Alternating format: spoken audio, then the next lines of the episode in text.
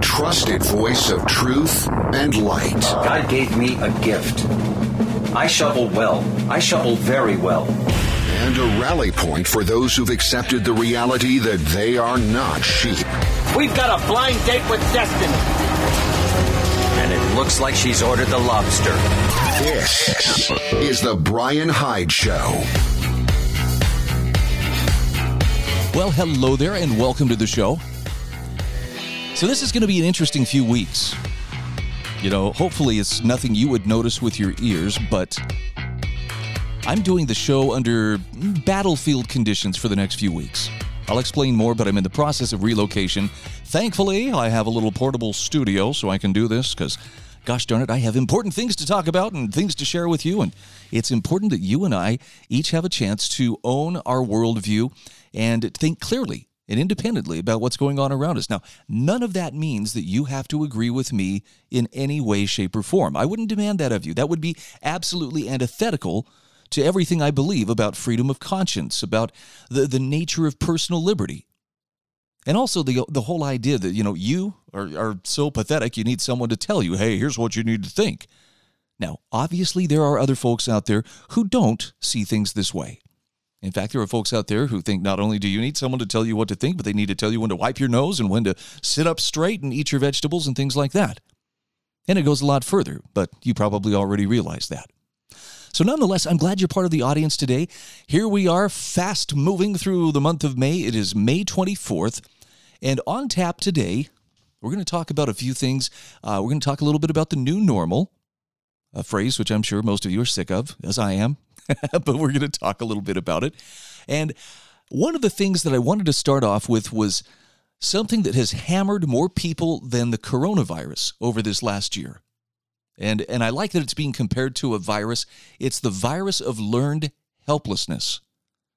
Now, maybe you've heard that phrase before, maybe you've given it some thought, but I want you to consider what Peter Van Buren has to say. This is a terrific article on how we've been gradually trained to stop fighting back, to stop standing up for ourselves. And it's it's not like, you know, I, I wouldn't necessarily say that you know every person who teaches this this learned helplessness is necessarily out to enslave you. But think about in, in school as a kid. If you attended public school, something you learned very early on is that nothing happens without permission. Right? The bell rings. Okay, we know it's time to stand up and go to the next place, or time to start the class, or time to start, you know, whatever, recess. You have a question, you have an answer, boom, your hand better go in the air. Now, this is fine when it comes to keeping order. But along the way, we end up getting trained to believe that, you know, if something's going on, if, especially if something is going wrong, none of us have permission. None of us have the capacity to do what an expert, by which I mean somebody in a uniform or a suit and tie with some official title or perhaps uh, in a lab coat, is telling us about. So, this is an article from Peter Van Buren from the American Conservative, the other lear- the other virus learned helplessness, and he asks, "What is a culture of compliance and ever-shifting rules doing to us?" He asks, "Why would any American allow the government to deny him a final goodbye to the person who raised him?" Why would anyone allow grandma to die untouched in a hospital room without fighting back? In the post vaccination era, why don't people remove their masks? And his answer is it's learned helplessness employed as a control tool.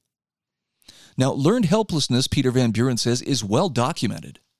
It takes place when an individual believes he continuously faces a negative, uncontrollable situation and stops trying to improve his circumstances, even when he has the ability to do so. Discovering the loss of control elicits a passive reaction to a harmful situation. Apparently, psychologists call this maladaptive response, characterized by the avoidance of challenges and the collapse of problem solving when obstacles arise. In other words, you give up trying to fight back. So here's an example to help illustrate this. You have to keep up with the ever changing mask and other hygiene theater rules, many of which make no sense, like mask in the gym but not the pool, mask when going to the restaurant toilet but not your table, New York City hotels are closed while Vegas casinos are open. Disney California closed while Florida Disney was open. And you're expected to comply. Now, you could push back, but you've been, ama- you've been made afraid at a core level. I mean, forget about yourself, rascal. You're going to kill grandma if you don't do what we say. So, what do you do? Well, largely, you just give in. Once upon a time, we were told a vaccine would end it all. Yet the restrictions remain largely in place, and you're left believing nothing will fix this. Helpless to resist, you comply out of an abundance of caution. Now, I'm going to stop right here for just a moment and just let you know look, I'm not pointing a finger at you and saying, yeah, what he said, you're doing all these things, because I have been guilty of them myself. And I'm not saying that everything where, you know, you run crosswise or whatever the official policy is, is the hill that you should necessarily die on. We, we have to choose our battles carefully.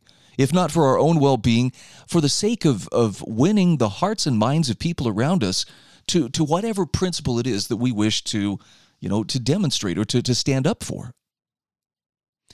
Back to the article, Peter Van Buren says American psychologists Martin Seligman and Steven Maier created the term learned helplessness in 1967. Now, they were studying animal behavior by delivering electric shocks to dogs. This was a simpler time. Dogs who learned they couldn't escape the shock, the shock rather, simply stopped trying, even after the scientists removed a barrier and the dog could have jumped away. Learned helplessness has three main features a passive response to trauma, disbelief that trauma can be controlled, and stress. So, as example, you're being stalked by a killer disease which often has no outward symptoms. There's nothing you can do but hide inside and buy things from Amazon. The government failed to stop the virus initially, failed to warn you, failed to supply ventilators and PPE gear, and failed to produce a vaccine quickly enough. You may die. You may kill your family members along the way. You've lost your job by government decree. You're forced to survive on unemployment and the odd stimulus check. Manufactured dependence. And this is all very real. WebMD saw a 251% increase in searches for anxiety this past April. Americans with their cult like devotion to victimhood are prime for learned helplessness. Your problems are because you're a person of color or fat or you're on some spectrum. You're not responsible. You can't fix something so systemic, so you better do what you're told. So, what's the way out? Well, Peter Van Buren says the way out is to allow people to make decisions and choices on their own. This therapy is used with victims of learned helplessness, such as hostage, uh, hostages. He says during their confinement, all the important decisions of their life and most of the minor ones were made by their captors. Upon release, many hostages fear simple things like meal choice. They have to be coaxed out of their helplessness one micro choice at a time. Here's another example. You cannot choose where to stand, so follow the marks on the floor. Ignore the research saying three feet apart is as useful or useless as six feet apart. Don't think about why the rules are the same inside a narrow hallway and outside in fresh air, but don't apply on all airplanes. Kin to learned helplessness are enforcers. Suddenly, your waitress transitions from someone serving you into someone ordering you to wear a mask, sit alone, eat outside, etc. Flight attendants morph from delivering drinks to holding the power to have security haul you to jail for unmasking when not actively eating. Companies once run by entrepreneurs are today controlled by the harassment stalking undead from HR. I like this phrase we become a republic of hall monitors, and there it is. The wrong people are in charge. Now, one of the better examples of learned helplessness can be seen in One Flew Over the Cuckoo's Nest a great book made into an impressive movie starring a lean Jack Nicholson. Nurse Ratched cows a group of mentally ill men into complete learned helplessness, encouraging them to rat out each other for small offenses and to follow her every order, no matter how absurd. The kicker comes near the end when we learn that all of the men, except Nicholson, are free to leave the hospital at any time. They just can't. It's amazing how fast people have stepped into the Nurse Ratched role. Within moments of COVID's arrival in the national conscience, officials like California's Gavin Newsom and New York's Andrew Cuomo and Bill de Blasio raced to assume fat emergency powers. They spent not one moment assessing the impact of their decisions to lock down against the effects of the lockdown. They ignored information questioning the value of lockdown. They turned topsy turvy the idea that in a free society, the burden of proof is on those who would restrict freedom and not on those who would resist such restrictions and they were aided in manufacturing learned helplessness by the most sophisticated propaganda operation ever created. Already engorged with the coin of three years of fake news, the legacy media saw the value of a new crisis in working toward their two real goals making as much money as possible garnering clicks and defeating Donald Trump. Now, previous shows, Russiagate with a hat tip to uh, 9 11 when Americans demanded fewer freedoms to feel safer illustrated the way. On a 24 7 basis, Americans were injected with the message, You are helpless and Donald, COVID, Trump will kill you. Your only hope is to comply fully with the people at CNN who are administering the electric shocks. I got to hit the pause button here because we're coming up on the break, but we're going to come back to Peter Van Buren's excellent article here in just a few moments. The other virus learned helplessness. My goal here is not to make you mad, it's not to make you fearful. Well, maybe it's to make you a little bit bothered, but just enough that you step up and start taking ownership of some things in your life that you could have taken ownership for all along.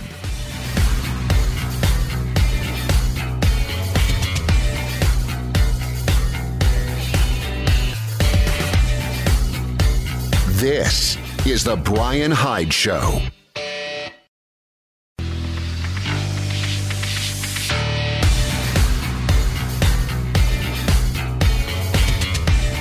This is The Bryan Hyde Show. All right, welcome back to the show. Our program brought to you in part today by HSLAmmo.com, MonticelloCollege.org, and of course, of course, the good folks at uh, Pure-Light.com.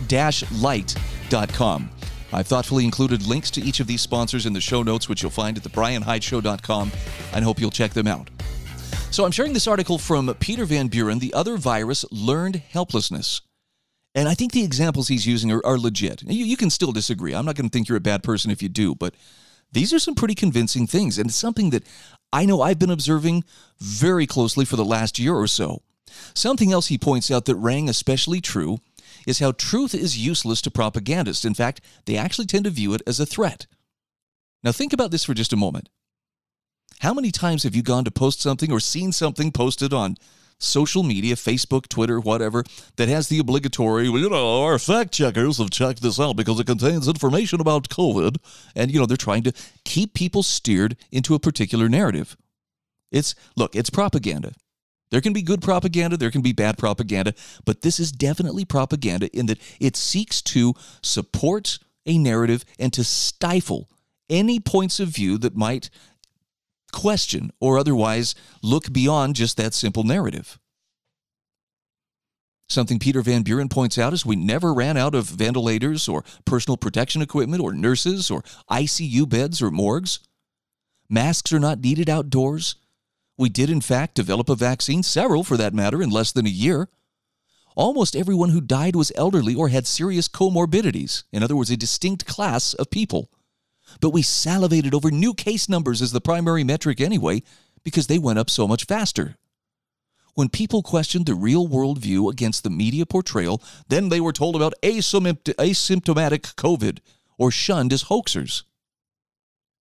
Now, he's realistic here. He says, look, everyone makes mistakes, but just as with Russiagate, all the media mistakes swung one way. That should be a bit of a red flag, don't you think? It worked, by the way. Condo boards boarded up their gyms, restaurants forced diners to eat outside in the rain. Entire industries like tourism and hospitality disappeared overnight. New groups were shoved into poverty and unemployment. Children were denied education. Criminals released from jails. People were told, don't hug your loved ones, don't celebrate birthdays, don't attend church. We were told to fear our neighbors as potential carriers. And every time dissenting information popped up, like Florida opening its beaches for spring break, for example, the media rushed in to declare everyone is going to die. Texas was declared dead. South Dakota was declared dead. And Americans believed it all even when reports of survivors started drifting out of Disney World. Peter Van Buren says Americans are not comfortable accepting that their lives are being manipulated at this level, the way many Russians assume, the way the I'm sorry. For example, many Russians assume it to be so. We tend to dismiss such things as conspiracy theories and make an Oliver Stone joke. But he says, ask yourself, how many of the temporary security and surveillance measures enacted after 9 11 are still controlling our lives almost 20 years later? Is the terror threat still so real that the FBI needs to monitor our social media in bulk? For that matter, was it ever? Now, nothing, is, nothing here is to say that vaccines don't work or are themselves dangerous. That's another debate. This is about the politics of mass control add up the doesn't really make sense, but we do it anyway COVID rules and try to make sense of them. Why else would otherwise smart leaders implement such rules? For example, in New York's case, purposely impoverishing a city or seeking to defund the police in the midst of triple digit rises in crime? Every time your answer is, it just doesn't make sense. Consider a scenario beyond coincidence where it would make sense, however out there that might be. And it might be the most important thing you can do. So Peter Van Buren says, look out the window. Remember 15 days to flatten the curve? With no voting or debate, a system based on a medical procedure capable of controlling our travel, which businesses we can visit, which hotels we can stay in, what jobs we can hold, what education we can access, at which point it is no more voluntary than breathing was put into place. He says we no, longer, we no longer need to ask what's going to happen. Remember, the real question is always why is this happening? That's a pretty good article. Again, this is from Peter Van Buren from the American Conservative. I'll have it posted in the show notes at thebrianhydeshow.com. Okay, the next thing I want to share with you, I, am going to offer a bit of a warning in that uh, this is a seemingly innocent question. But as I ask this, I want, I want you to pay close attention and see if a little chill goes up your spine. Are you ready? Is it possible to live without a computer of any kind? See, I saw the I saw the headline and I and I read this article the other day, and, and I'm a little bit ashamed to admit. Not only did the headline grab me because I was like, okay, that's something I really haven't considered, considering that everything I do seems to be computer related. I'm talking about, you know, to make a living. But as I read this article, I felt honest to goodness anxiety. And I think that means there's, there's probably a problem here. The author is Andrew Trovolusci. And he asks Is it possible to live without a computer of any kind? Now, he starts out with some pretty familiar territory here. He says, Look, I'm absolutely sick to death of computers. The blue light of a screen wakes me up in the morning. I stare at another computer on my desk for hours every day. I keep one in my pocket all the time, and that familiar too bright glow is the last thing I see before I close my eyes at night. Lockdown undoubtedly made the problem worse, much worse. Last year, a nasty thought occurred to me. It might be the case that the majority of my memories for several months were synthetic most of the sights and sounds I'd experienced for a long time had been simulated. So, audio resonating out of a tinny phone speaker or video beamed into my eyes by a screen. He says, obviously, I knew that my conscious brain could tell the difference between media and real life. But I began to wonder whether I could be so sure about my subconscious. In short, I began to suspect that I was going insane. And so Andrew Trovolusci says, I asked myself, if it was possible to live in the modern world without a computer of any kind. Now, that means no smartphone, no laptop, no TV, which I'm sure has a computer in it somewhere. Of course, it's possible to survive without a computer provided that you have an income independent of one. But that wasn't really the question. The question was whether it's possible to live a full life in a developed country without one. So I guess he put it to the test. Here's what he reports. He says, right away, Upon getting rid of my computers, my social life ground to a halt. Unable to go to the pub or a club, my phone allowed me to feel like I was at least on the periphery of my friends' lives while they were all miles away. This was hellish, but I realized it was the real state of my life. My phone acted as a pacifier, and my friendships were holograms. No longer built on the foundation of experiences shared on a regular basis, Social media was a way for me to freeze dry my, my friendships, preserve them so they could be revived at a later date. With lockdown over, though, this becomes less necessary. They can be reheated and my social life can be taken off digital life support. I would lose contact with some people, but as I said, these would only be those friendships kept perpetually in suspended animation. Now, these days, large parts of education, too, take place online.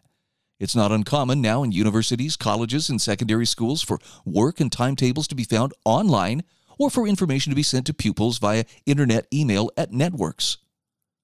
Remote education during lockdown was no doubt made easier by the considerable infrastructure already in place. And then there's the question of music. No computers would mean a life lived in serene quiet, traveling and working without background sound to hum or tap one's foot to. An inconvenience, maybe, but not but he says perhaps not altogether a negative one. Sir Roger Scruton spoke about the intrusion of mass produced music into everyday life. Computer produced tunes are playing at low level in shopping centers and restaurants, replacing the ambient hum and chatter of human life with banal pop music. Okay, I don't disagree with him there. Scruton believed the proper role of music was to exalt life, to enhance and to make clear our most heartfelt emotions. Music today, though, is designed to distract from the dullness of everyday life or paper over awkward silences at social events. In fact, he went so far as to say that pop consumption had an effect on the musical ear comparable to that of pornography on sex. Okay, well, there's a good note to end on. We'll come back to it in just a few moments. Stay with us.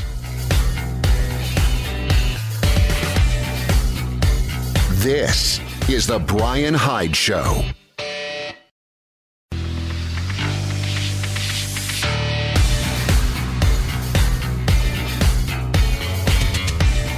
This is The Bryan Hyde Show.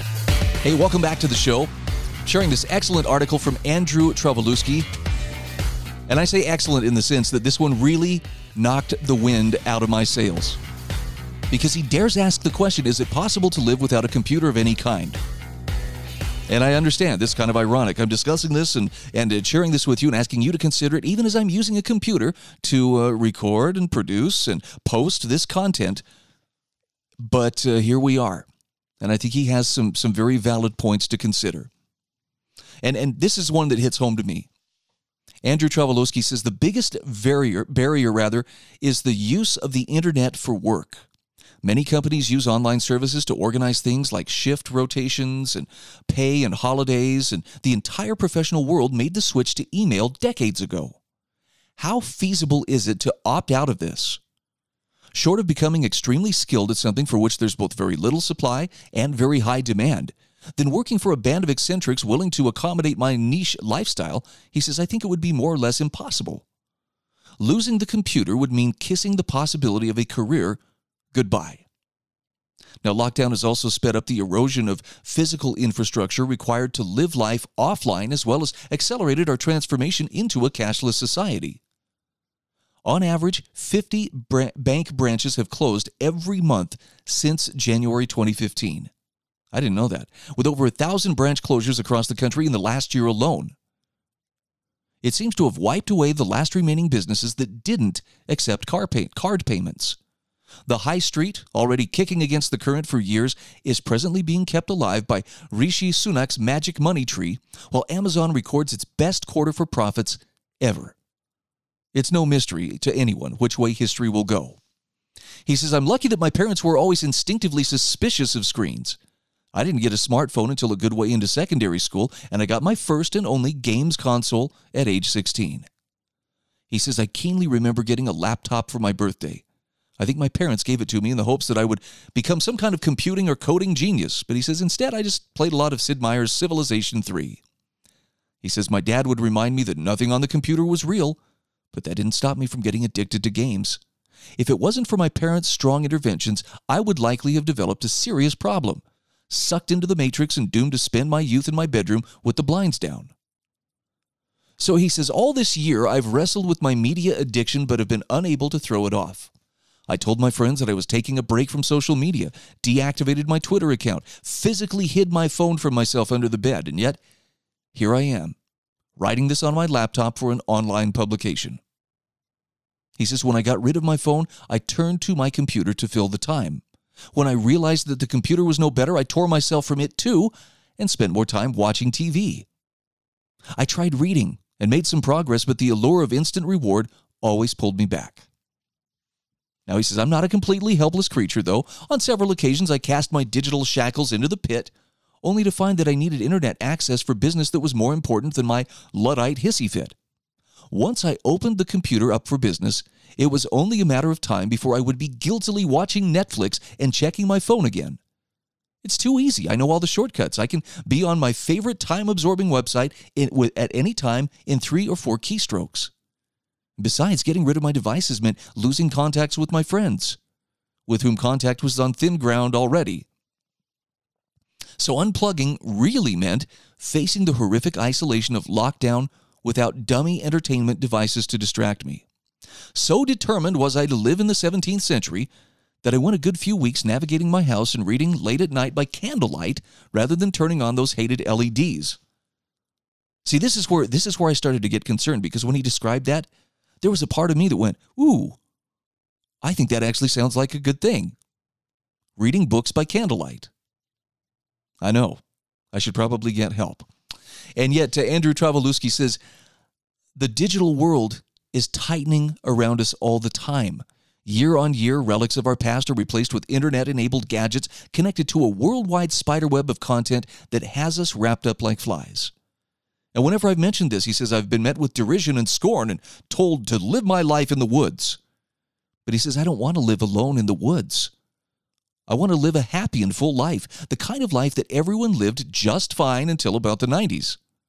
I'm sick of the whir and whine of my laptop, of my nerves being raw from overuse, of always keeping one ear open for a ping or a pop from my phone, and of the days lost mindlessly flicking from one app to the other.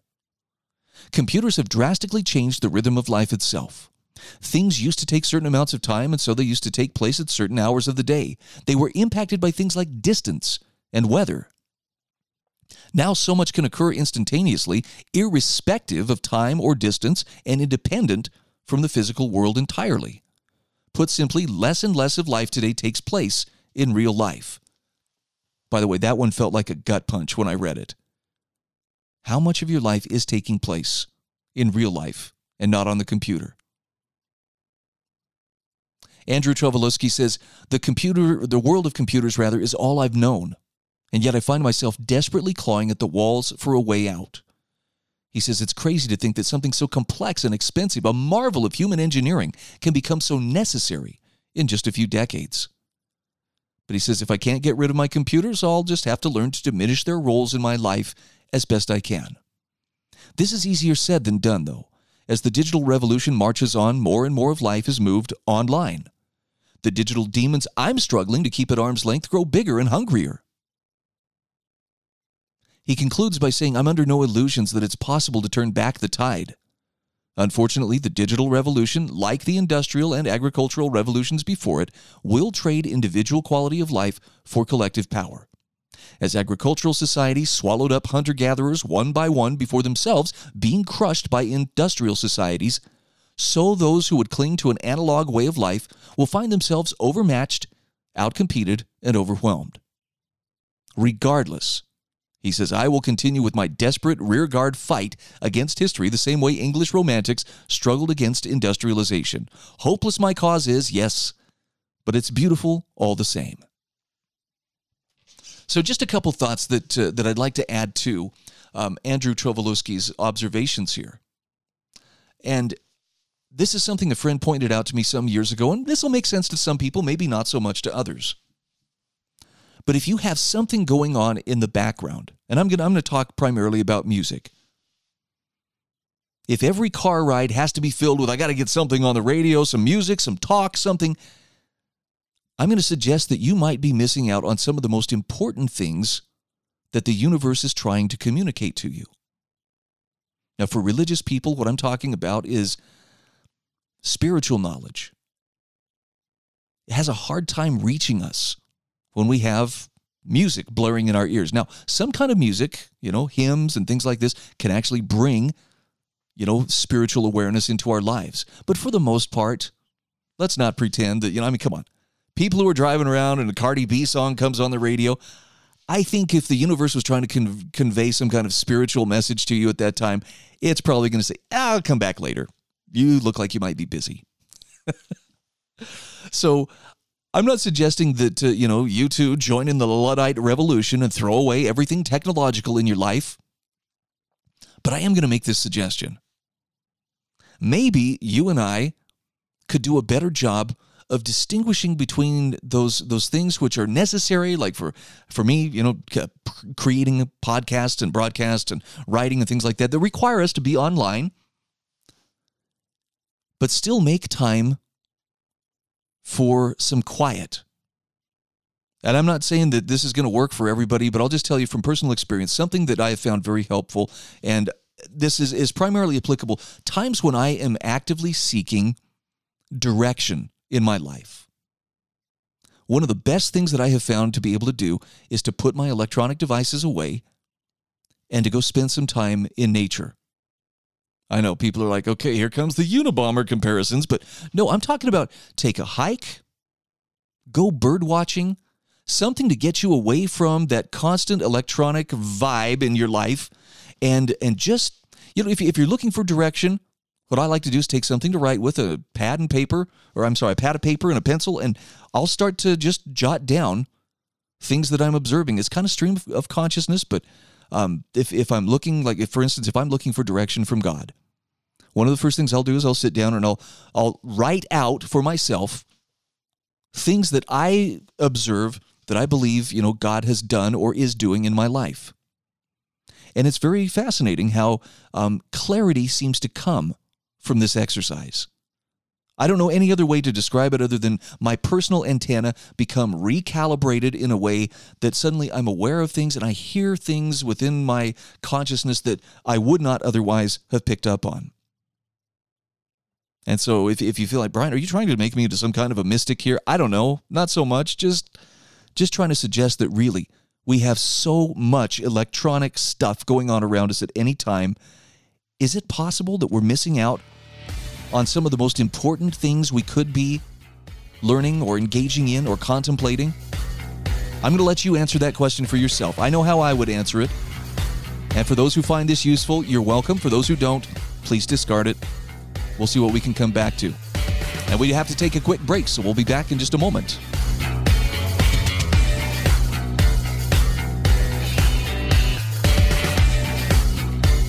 This is The Bryan Hyde Show.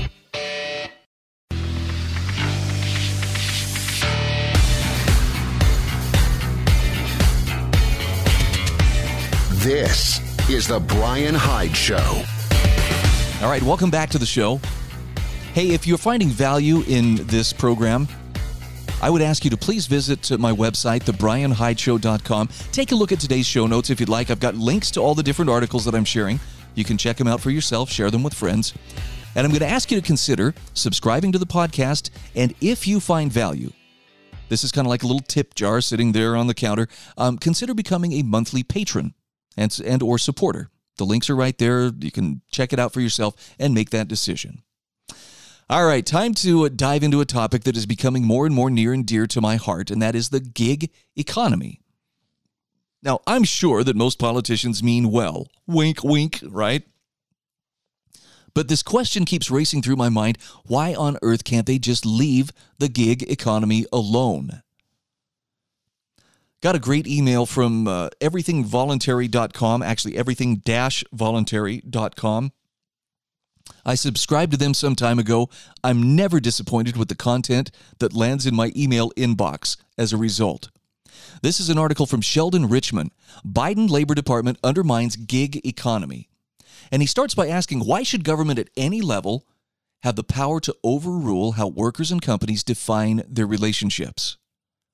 This question has become more important than previously with the rise of the gig economy, in which workers such as Uber and Lyft drivers are regarded by their companies and themselves as independent contractors rather than conventional employees. Now, the Biden administration thinks the central government, not private parties, ought to set the rules no matter what those parties want. So his Labor Department has canceled a Trump era rule that left this decision in the private sector. Why would they do this? Why, for the good of the workers, or so we're told. According to Labor Secretary Marty Walsh, by withdrawing the independent contractor rule, we will help preserve essential worker rights and stop the erosion of worker erosion of worker protections that would have occurred had the rule gone into effect. Too often workers lose important wage and related protections when employers misclassify them as independent contractors. Boy, that's some that's some good word salad from a bureaucrat right there. Uh, Sheldon Richman says among said protections are the minimum wage and overtime compensation under the National Fair Labor Standards Act. Now, Walsh also says the gig economy is inconsistent with the economic realities test and court decisions requiring a review of the totality of the circumstances related to the employment relationship. More word salad. That is, individual freedom must take a backseat to judicial and bureaucratic rules that interfere with freedom of association. So, what are the grounds for that assertion? Well, Walsh seems uninterested in the attraction that gig jobs obviously have for those who opt for them over conventional employment. Gig workers work when they want and have other leeway that hourly employees do not have. Does Biden and Walsh not care that these if these attractions disappear when they ban the gig arrangement? How could that be good for workers who would lose options they now have and willingly chose? So, whatever benefits gig workers give up, they apparently prefer what they get in return. Every choice in life has trade offs. It's classic arrogance and paternalism when bureaucrats claim to know better what trade offs should be made and then force their will on others. I should underline that sentence right there because that's exactly what they're doing. We're just trying to help these workers and protect their essential rights and their essential worker benefits. No, you're not. You're simply using the power of government to force a collective solution into a place where not everybody even has a problem. See, work is a voluntary arrangement. I don't know if, uh, if most people have forgotten this or not, but nobody marches you at uh, bayonet point into a potential employer's place. Here, you will apply for a job. Sign paper. Begin working. No. You scout out a job, or maybe a job comes looking for you, and uh, an exchange takes place, a negotiation. Are you willing to do these services in return for this pay? You weigh it out, and if it's agreeable, sure, yeah, I'll do that. If not, nope. You are absolutely free to move on and find other opportunities. They can't draft you. But by getting government involved in this way, yeah, this is taking a lot of those choices away because then government uh, binds the hands of the employers. I'm sorry, guys, but we have to do this. You're going to lose some of these benefits because government says we have to cover this other stuff. So, you know, the good news is uh, we can't uh, give you more. Um, I'll give. I'll use the example. I worked for a company once that had, I thought, a really unique idea: mad hours. Every single employee at this company got mad hours, forty of them a year. MAD standing for make a difference. That means you had a full week of paid leave the only caveat was you had to use that time to to be doing something. And so I would uh, I would help with the scouts at scout camp during that week. But the cool thing about it was I was getting paid, and I thought that was a marvelous incentive. Not only you know to to to continue working hard for this company, and it was a great company to work for, but to, to continue looking for ways to to benefit and and to reach out to the people around me. In this case, you know, the Boy Scouts. But you take those things away and so, okay, we had to take away the mad hours, but hey, if anybody needs, you know, gender reassignment surgery, well, the government's mandated we have to cover that. So, you know, huh, at least at least you got that going for you. Now back to Sheldon Richman's article. He says Walsh mercifully says that in a lot of cases, why not all cases, gig workers should be classified as employees. But Sheldon Richman asks why should, it, why should bureaucrats have the power to decide which cases those will be? In 2019, the California legislature passed and the governor signed a law to make classifying workers as independent co- contractors tougher. Companies like Uber and Lyft managed to get a proposition on the 2020 ballot, and Californians voted 58 to 42 percent to exempt some workers, particularly drivers for companies like Uber, which claim they're technology companies not employers of drivers. In other words, they provide not transport service, but the technological infrastructure in which drivers and riders can find and coordinate with each other. Technology stimulates innovations in the production and distribution of goods and services, innovations that by definition defy old forms. And he says as long as innovative firms get no favors from government, they must satisfy customers in order to thrive. So, if the well being of all concerned is the priority, then he says we should reject a regulatory regime in which innovation requires the permission of bureaucrats before it can be tried. Do we really want bureaucracies overseeing our lives? He also says keep in mind that an innovation will often be opposed by people who are invested in the old ways of doing things. Taxi companies are notoriously protected oligopolies, if not monopolies, in most places. Existing companies enjoy shelter from competition, for example. Often they can veto applications by aspiring competitors, making the limited number of existing licenses vi- highly valuable. gig firms challenge the old form by enabling riders and independent drivers who may work for more than one company to find each other through a mobile phone app. The revolution in taxi service has been a hit with consumers. People looking to make a living or even just supplement their income seem happy to have the option.